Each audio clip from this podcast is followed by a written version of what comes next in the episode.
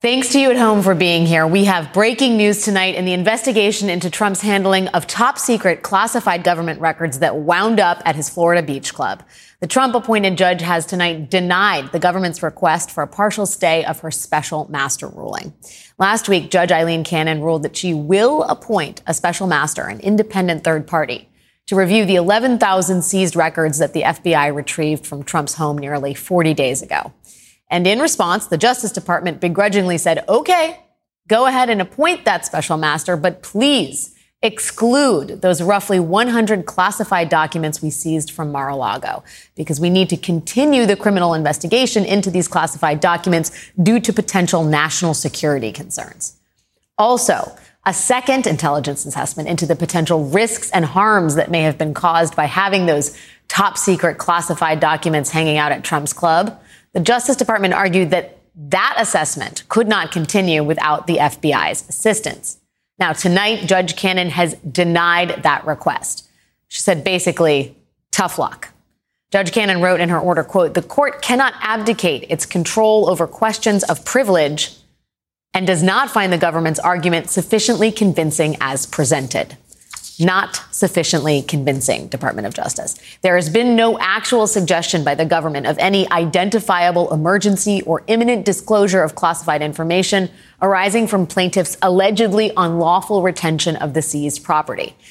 In other words, she did not agree with the government's argument that her order not only delayed their criminal investigation, but by impeding the parallel intelligence assessment would harm our national security. And Cannon clarified the FBI is free to participate in the intel assessment.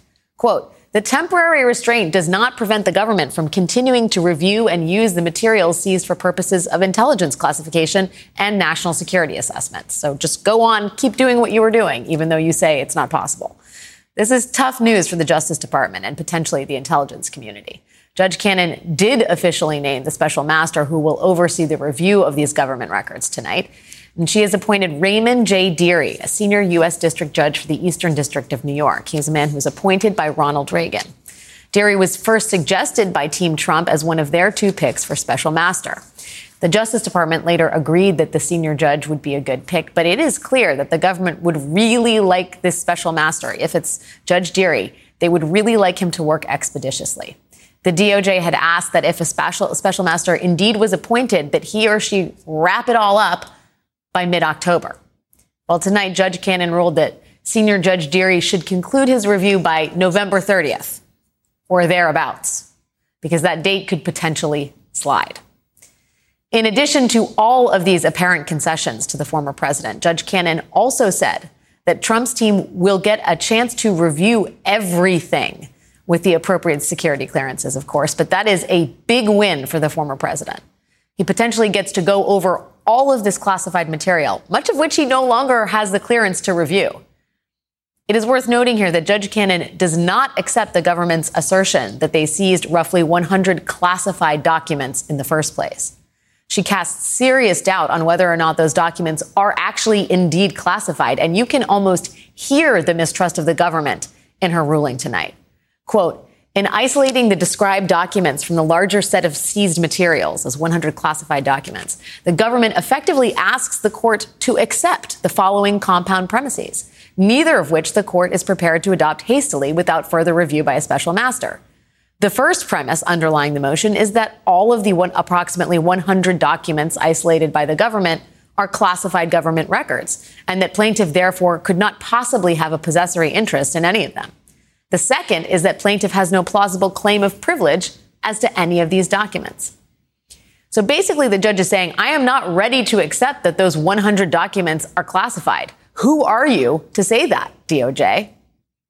The Justice Department told the court last week that they will appeal this ruling to the 11th Circuit Court of Appeals, so keep an eye out for that. This ruling is a doozy, and we have a lot to unpack here. Joining us now is Barbara McQuade, former U.S. Attorney for the Eastern District of Michigan. Barb, thanks so much for being here to help decipher what's going on. Let me just first ask you what is your reaction to this ruling that seems to be a gift to Donald Trump, at least from the, the initial assessment of what's happening here?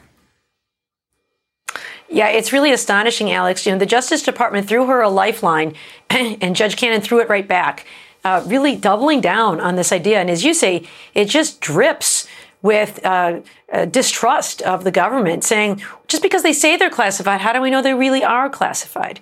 And how can you say that Donald Trump has no possessory interest in them? And how can you say there's no privilege? Classified documents must be stored in a SCIF. These are stored in a basement. Uh, the idea that he somehow has a right to these documents is really, I think, completely beyond uh, dispute. Um, but I will say there are a couple things uh, carved out here that are not bad. One is she met DOJ's deadline. They wanted a, a decision by today. She didn't have to follow their deadline, um, but she did. So that was good because the case is moving along and it's not dragging uh, any more than is necessary. The other thing is she did clarify that that intelligence risk assessment that the Justice Department wants to do can include members of the FBI to the extent it is inextricably intertwined with criminal aspects, interviewing of witnesses or fingerprinting or other things. They can go ahead and do that. And I think one worry was if they did that, then any of those witnesses who were involved later in a criminal case would be deemed tainted and an ultimate conviction could be thrown out. And so I think she's included some clarifying language there that could actually be helpful in conducting that assessment. Do you th- so you think that's a meaningful carve out that that will assuage some of the FBI's concerns here? Well, no, I don't think, I, I do think it's a meaningful carve out. I don't know that it will assuage all their concerns. It does allow them to conduct that risk assessment, which was really the most urgent thing that can be done. I think these other things are wrong, and I think the Justice Department will appeal on those bases to clarify uh, the law as an institutional matter going forward that someone who is the subject of a search cannot at this stage challenge the use of those things. That comes later after an indictment here, I think the judge is even saying explicitly she is going out of her way here because she believes that Donald Trump's reputation could suffer irreparable harm. That is really treating him differently than any other litigant gets treated. And so I think for those institutional reasons, the Justice Department does have to appeal this order. But I think at least with regard to that risk assessment of the intelligence community. That can go forward now. And she's given them a little more leeway to include the FBI in that, which is essential because the CIA cannot conduct investigations on U.S. soil. An important distinction. Uh, the other thing that stood out to me is the notion that Trump's team can see everything that was seized, including yeah. classified material. For seized materials, make available for inspection by plaintiff's counsel with controlled access conditions, including necessary clearance requirements, and under the supervision of the special master, the documents marked as classified and the papers attached to such documents. Is that problematic? It is, Alex. The idea of classified documents is that only those with a need to know within the intelligence community should even be looking at these things. Now, we don't know who uh, Donald Trump will use to be his lawyer in this instance. It may be Evan Corcoran or Christina Bobb, or it could be Rudy Giuliani.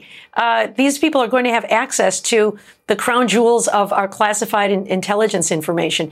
And as we've heard, there's some pretty uh, explosive stuff in here relating to the national defense having that information in the hands of people who are not reliable government actors is definitely a risk to national security. I, I, I the other piece of this are, are, is the timeline. The, the government has wanted to wrap this up pretty expeditiously. We are now given an extended deadline here from Judge Cannon to November 30th, but there's kind of an appeals process for every batch of documents that either side takes issue with in terms of classification. Could this slide into next year, Barb? I, am afraid it could. Now, one thing she did say is that she asked Judge Dearie to prioritize these 100 or so classified documents. So he will look at those, make a decision, and turn them over. But of course, that's where all the action is. I could imagine uh, Donald Trump uh, making an argument there. Uh, a- after Judge Dearie makes his ruling, Judge Cannon will be able to make her ruling. And from there, there could be appeals. So, you know, this has always been Donald Trump's game. Uh, run out the clock, delay, delay, delay, stall as long as possible. But I don't know that he can stall long enough for this case to uh, run aground in terms of the 2024 election. I think at some point it, it, may get delayed by a matter of months, but I think at some point this case will come to fruition. And I, I do think, based on all that we know, it seems impossible for the Justice Department to decline pursuing criminal charges here unless there's some new fact of which we are currently unaware. Well, we do know that they probably the next move is probably to appeal this to the 11th Circuit of Court of Appeals. Six of the 11 judges on that are Trump appointees. Barb McQuade, former U.S. Attorney for the Eastern District of Michigan. Thanks for your time and expertise tonight. I want to bring into the conversation Ben Rhodes, former Deputy National Security Advisor for the Obama administration and an MSNBC analyst. Ben, thank you for being here on such short notice in the middle of a breaking news hurricane here. Um, First, I want to get your thoughts on the disdain with which this this judge is treating the national security community, the Justice Department, questioning whether or not these records are even classified. Again, as a reminder, Washington Post reporting on September 6th that there are documents describing a foreign government's military defenses, including its na- nuclear capabilities, in the tranche of documents that ended up in a broom closet down at Mar-a-Lago. What did you make of that language, and what do you make of her posture uh, as it relates to national security? I mean, I, I, think it's totally reckless. It's a little bit insane, Alex. And and we see these filings. You know, they have the look of legal documents. It bestows a legitimacy on them. But this makes no sense. Uh, and this is a judge that has no background whatsoever in national security. Her main qualification is that she would be a rubber stamp for Donald Trump and the Republican Party's agenda. And if you think about the classification issue, just to give one example, I had the highest security clearance in the US government for eight years. There's a cover sheet that has the classification on it. Every single page of the document is stamped top secret or secret. There's not a question as to whether these are classified. That's an absurd thing for her to be asserting. It's marked all over the documents themselves. The Justice Department, as part of the intelligence community, is well aware of what the classification status is of these documents. And so she's basically imposing like a Trump defense rationale onto her own legal opinion. And it has nothing at all to do with the underlying reality that there are 100 classified documents that uh, apparently have very significant and sensitive secrets of the US intelligence community in them uh, that are just going to be passed around here in some process that's totally unnecessary and that's going to disrupt the government's ability to understand why Trump had those documents. And by the way, Alex, to understand, as DOJ said in its filing, why there are like 50 doc- document folders that are marked classified that are empty at Mar-a-Lago too. They need to try to understand whether there are more documents out there. Uh, and so this is just throwing a wrench into the gears in a way that is totally disrespectful of any equity that the national security and intelligence community might have about why these documents were at Mar-a-Lago in the first place. Well, and, and like let's keep in mind that the people, the FBI agents who were tasked with reviewing these documents, some of them did not have the security clearance necessary to review the classified documents. And now, because of this order from Judge Cannon, I mean, you could feasibly have a former CrossFit lawyer or Rudy Giuliani looking over some of what Barb McQuade called the crown jewels of our national security infrastructure. I mean, that prospect should terrify everyone, regardless of party affiliation. It should. I mean, I'll just take one example of what's been out there in the press, right? This Washington Post report about information about a foreign nuclear weapons program, right? This is not like a memento that Donald Trump had on the wall. This is not a letter from a foreign leader. This is a report presumably prepared not just for Donald Trump, but for people who need to know about that foreign country's nuclear weapons program. The information in that document, which is certainly more than one page, would include sources and methods of intelligence gathering, multiple sources and methods of intelligence gathering, perhaps signals intelligence and intercepts, perhaps information derived from human sources who are out there in the world right now today, wondering whether or not somebody might have compromised the information they provided to the US government, whether or not they might be in danger. These are the questions that are on the forefront, I'm sure, of the minds of the people at DOJ. And the only question that seems to be on the forefront of the mind of this judge is how she can run political interference for Donald Trump. And I think we have to call this what it is. This is not normal. There's not like a lot of precedent for what this judge is doing. Alex, if I had these documents here in my basement, like in Los Angeles, I'd be in prison right now. Like yeah. I couldn't walk out with a hundred documents.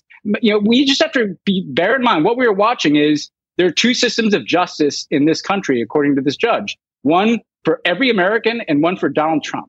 And the idea that we're even entertaining a conversation where one of these lawyers is going to be sitting there reviewing nuclear weapons information about another country just to satisfy Donald Trump's desire to sow some seeds of doubt about what the government's doing here th- that's an absurd role for a judge to be playing.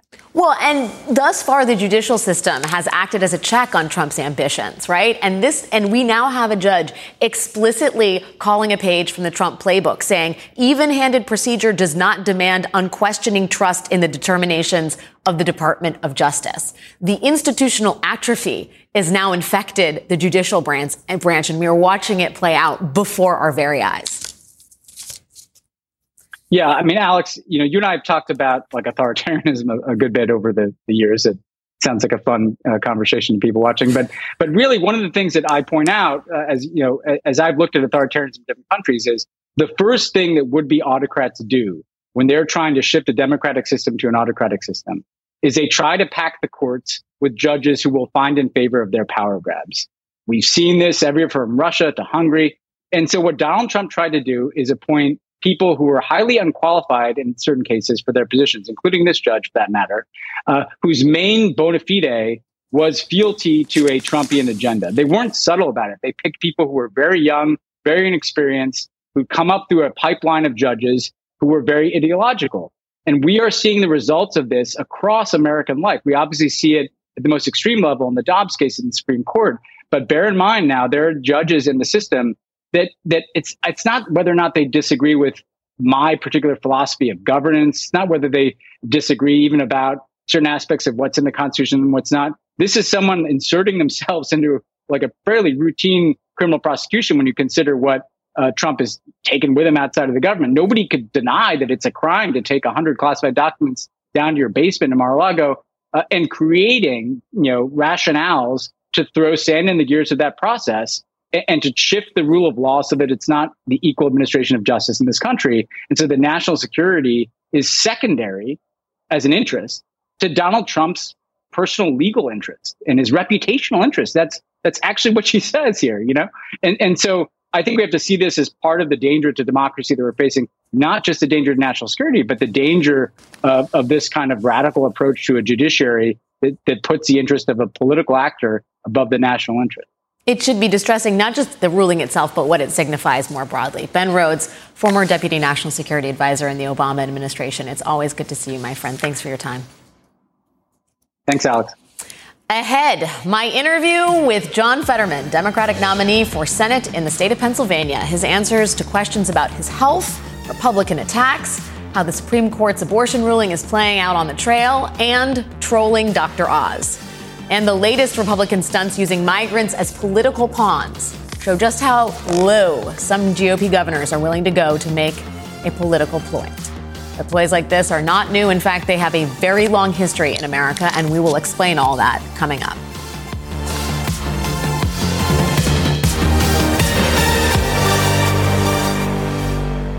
Go beyond the headlines with the new MSNBC app. Get real time analysis from live blogs to in depth essays, video highlights from your favorite shows, and the latest updates on the 2024 election. Visit MSNBC.com slash app to download. It's Monday. It's Monday, everyone. We're happy to have you here on this Monday night. Lots of news to get to tonight. Make more of your Mondays on MSNBC with Jen Psaki and Rachel Maddow back to back. If you were talking to a voter, what would you say to them about why this case matters to them? Was this the kind of proceeding you would expect in a typical New York DA's case, or does this really feel different? Inside with Jen Psaki at 8 p.m. Eastern, followed by The Rachel Maddow Show at 9, Mondays on MSNBC. Monday night.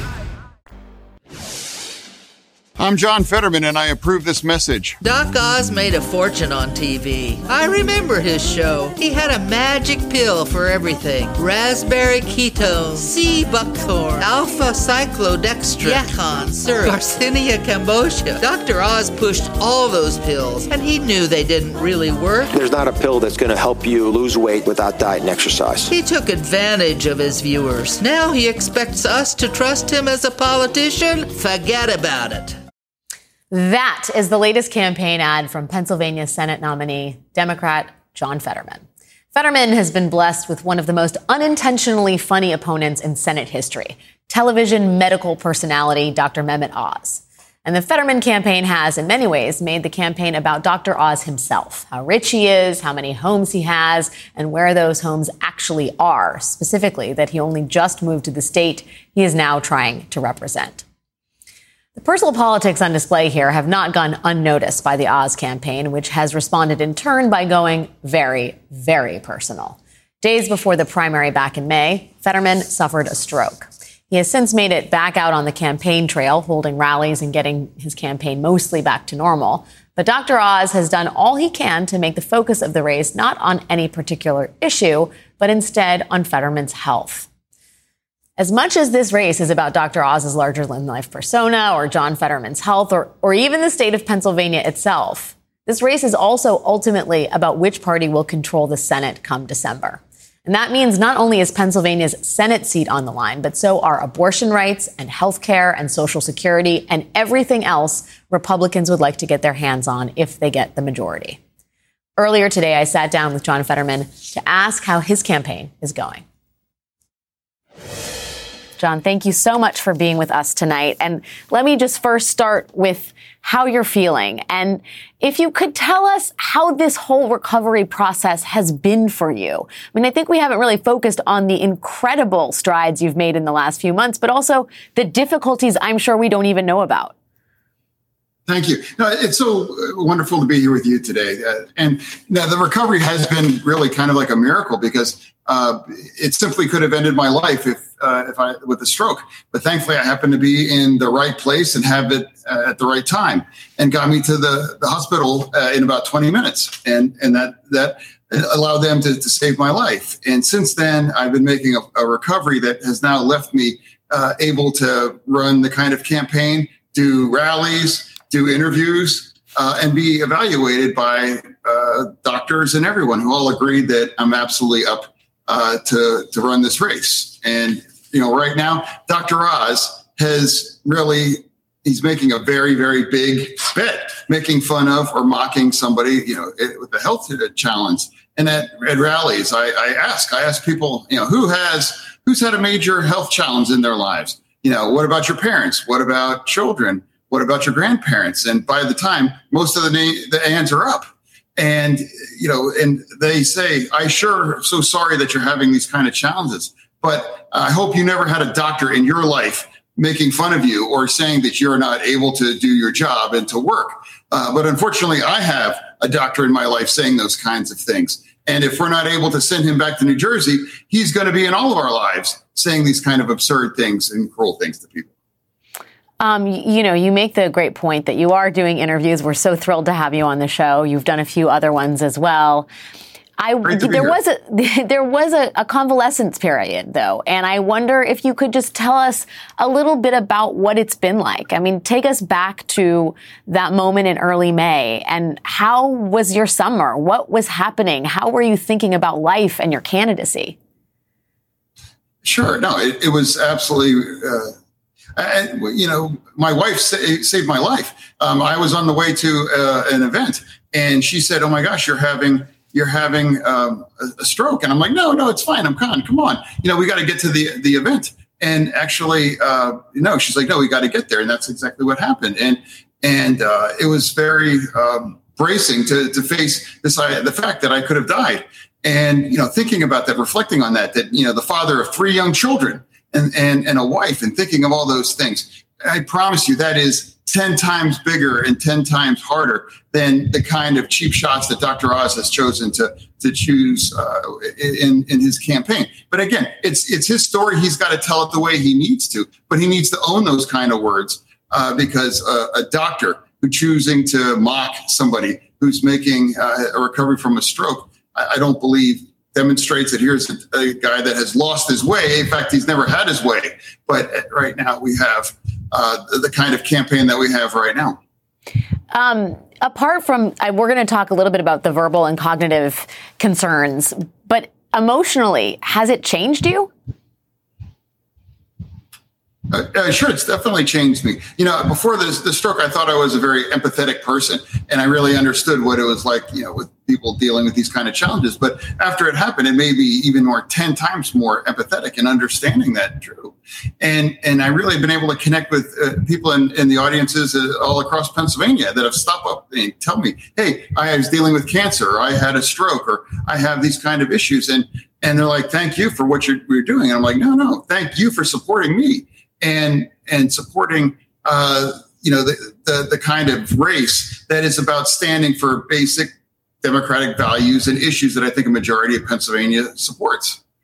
You know, your campaign, as of yesterday, has agreed to a debate with Dr. Oz at the end of October. And I know as part of that, one of your conditions is using a closed captioning system. Can you explain to people how and why that's necessary?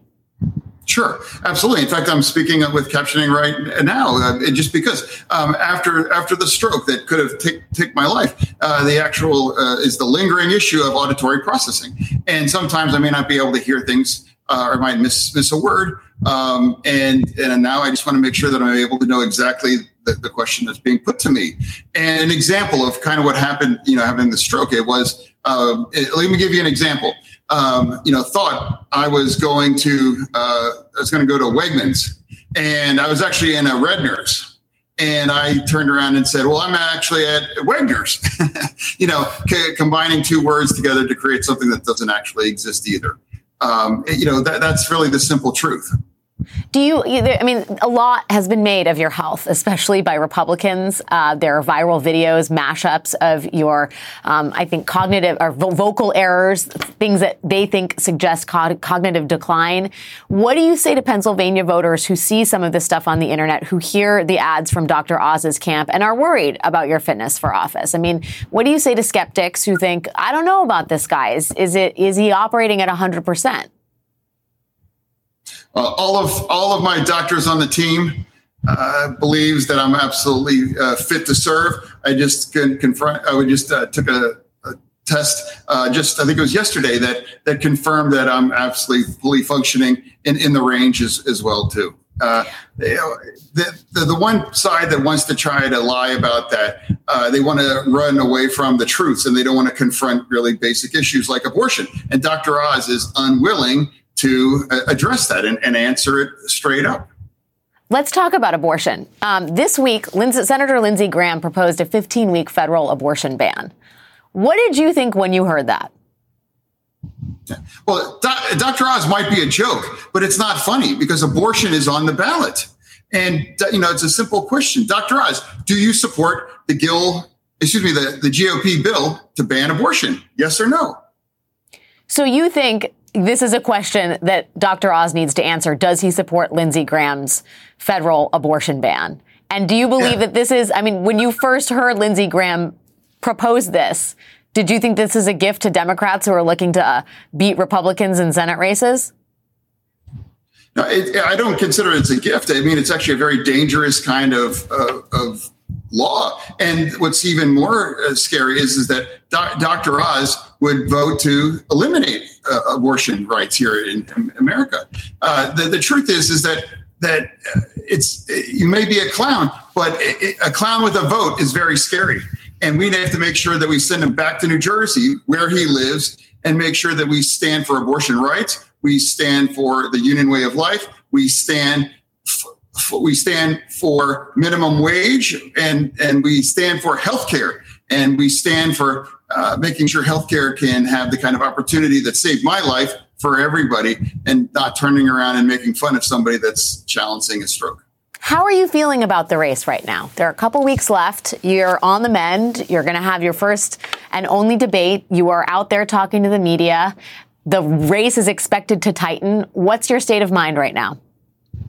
Sure. Uh, I'm, I'm feeling really great about the race. Uh, I'm getting stronger, uh, better and better every day. Um, and, you know, whether you look at all the different polls, of course, uh, excuse me, uh, uh, the ones yesterday, you have, I think nine points and five points, and we're going to run like we're down five points, you know, a out every day. And the 67 kind of campaign that we've always run is, is well true.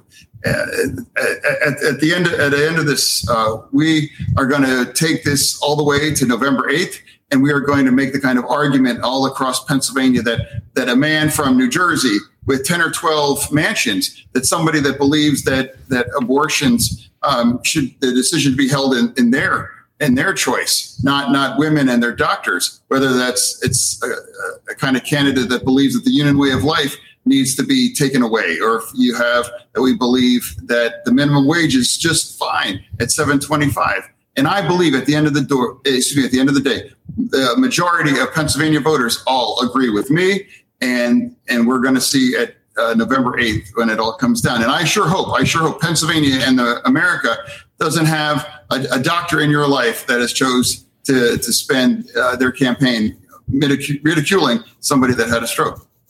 I just, I gotta say, it sounds like you're having fun trolling Dr. Oz. Is that a fair assessment? Well, I mean, he he is he's uh, he's a gift. You know, like uh, he puts out all such raw material. Whether the fact that he lives in New Jersey or he has, you know, d- d- you know, pointing out that he's got ten or eleven homes. Uh, um, he really makes. Uh, he's very rich for material.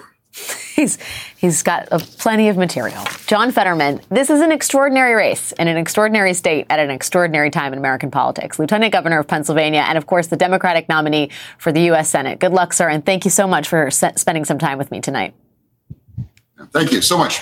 Thank you so much for having me. Coming up, Republican Governor Ron DeSantis is using people as props. DeSantis used taxpayer dollars to pick up migrants in Texas, to lie to them, and then fly them across the country and leave them with nothing. I wish I was kidding. That story is next.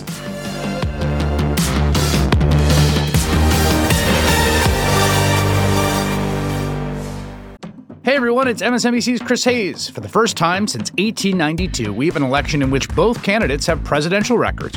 It's a chance to take a hard look at what Joe Biden and Donald Trump have actually done as president. On a special Why Is This Happening podcast series called With Pod 2024 The Stakes, I'm talking to experts about the two candidates' records on specific policy areas like immigration, taxes, climate, and more. So you know what's at stake come November. Search for Why Is This Happening and follow. Hi, I'm Jonathan Capehart, and I'm excited to share some great news. Both the Saturday Show and the Sunday Show are available as a podcast. Every weekend, I look forward to bringing you the most important political news and the newsmakers who are creating policies that affect your life. For me, it's all about the conversation. That's when news is revealed and understanding begins. Search for Saturdays and Sundays with Jonathan Capehart and follow.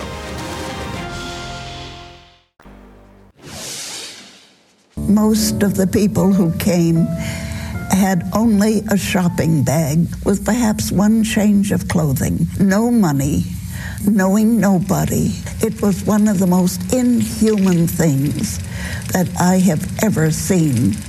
My mother was told she was going to have better everything. She was going to have a job and and she was going to be able to support her family and her children was going to be able to get an education, you know, be able to go to school. You know, that alone was not the truth.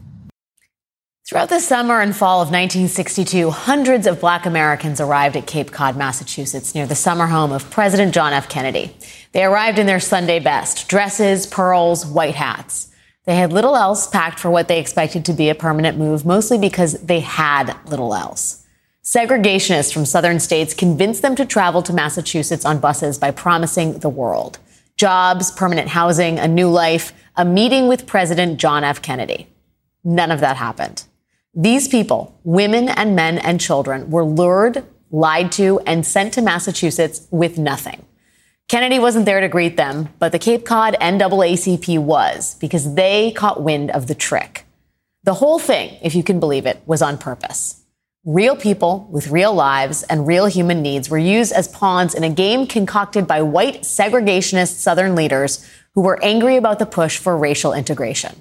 They were angry about the activism of the Freedom Riders in 1961 who aimed to integrate interstate bus travel. They were so angry that they punished innocent people on purpose, putting them on what they called reverse freedom rides back up north.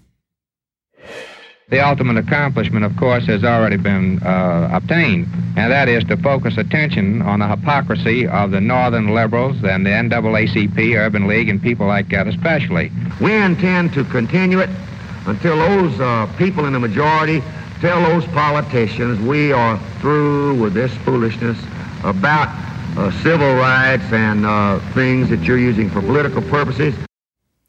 You might say that we are seeing something eerily similar play out today, just in color, and this time targeting another group of people of color immigrants. We are not a sanctuary state.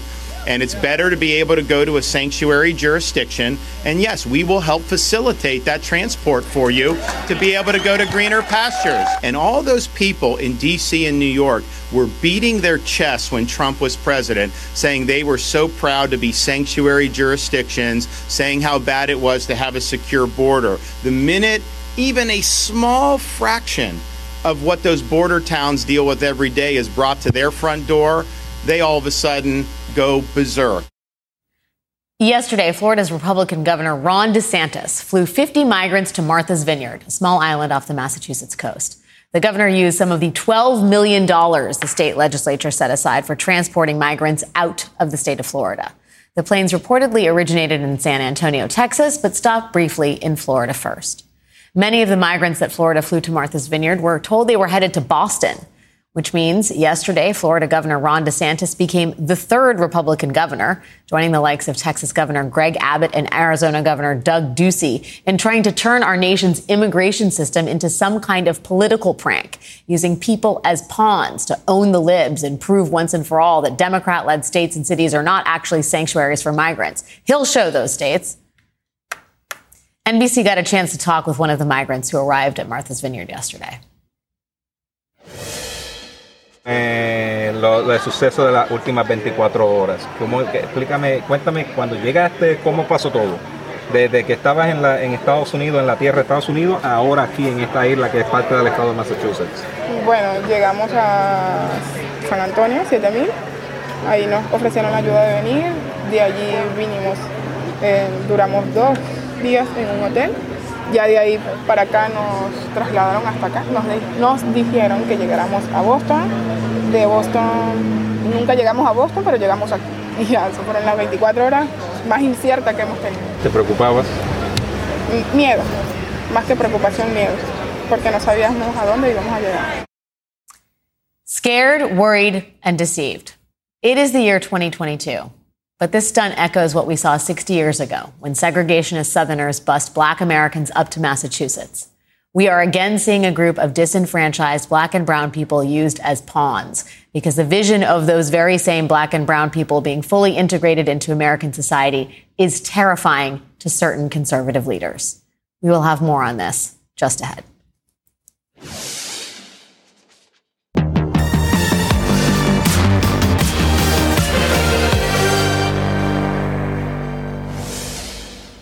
Fox News was the first to learn that 50 migrants would be arriving at Martha's Vineyard yesterday on chartered planes funded by the state of Florida. They got this footage, not because of amazing shoe leather reporting, but because Governor DeSantis tipped them off. DeSantis reportedly even hired a videographer to ride on the plane with the 50 migrants. He did not, however, give a heads up to local authorities who could have helped the migrants when they arrived. The point was chaos and cruelty, and the cameras were meant to capture that.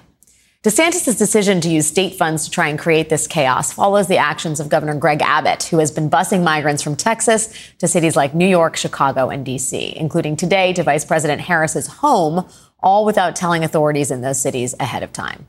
When it comes to Florida, NPR reported on how DeSantis concocted this chaos and persuaded 50 migrants to leave Texas for Martha's Vineyard.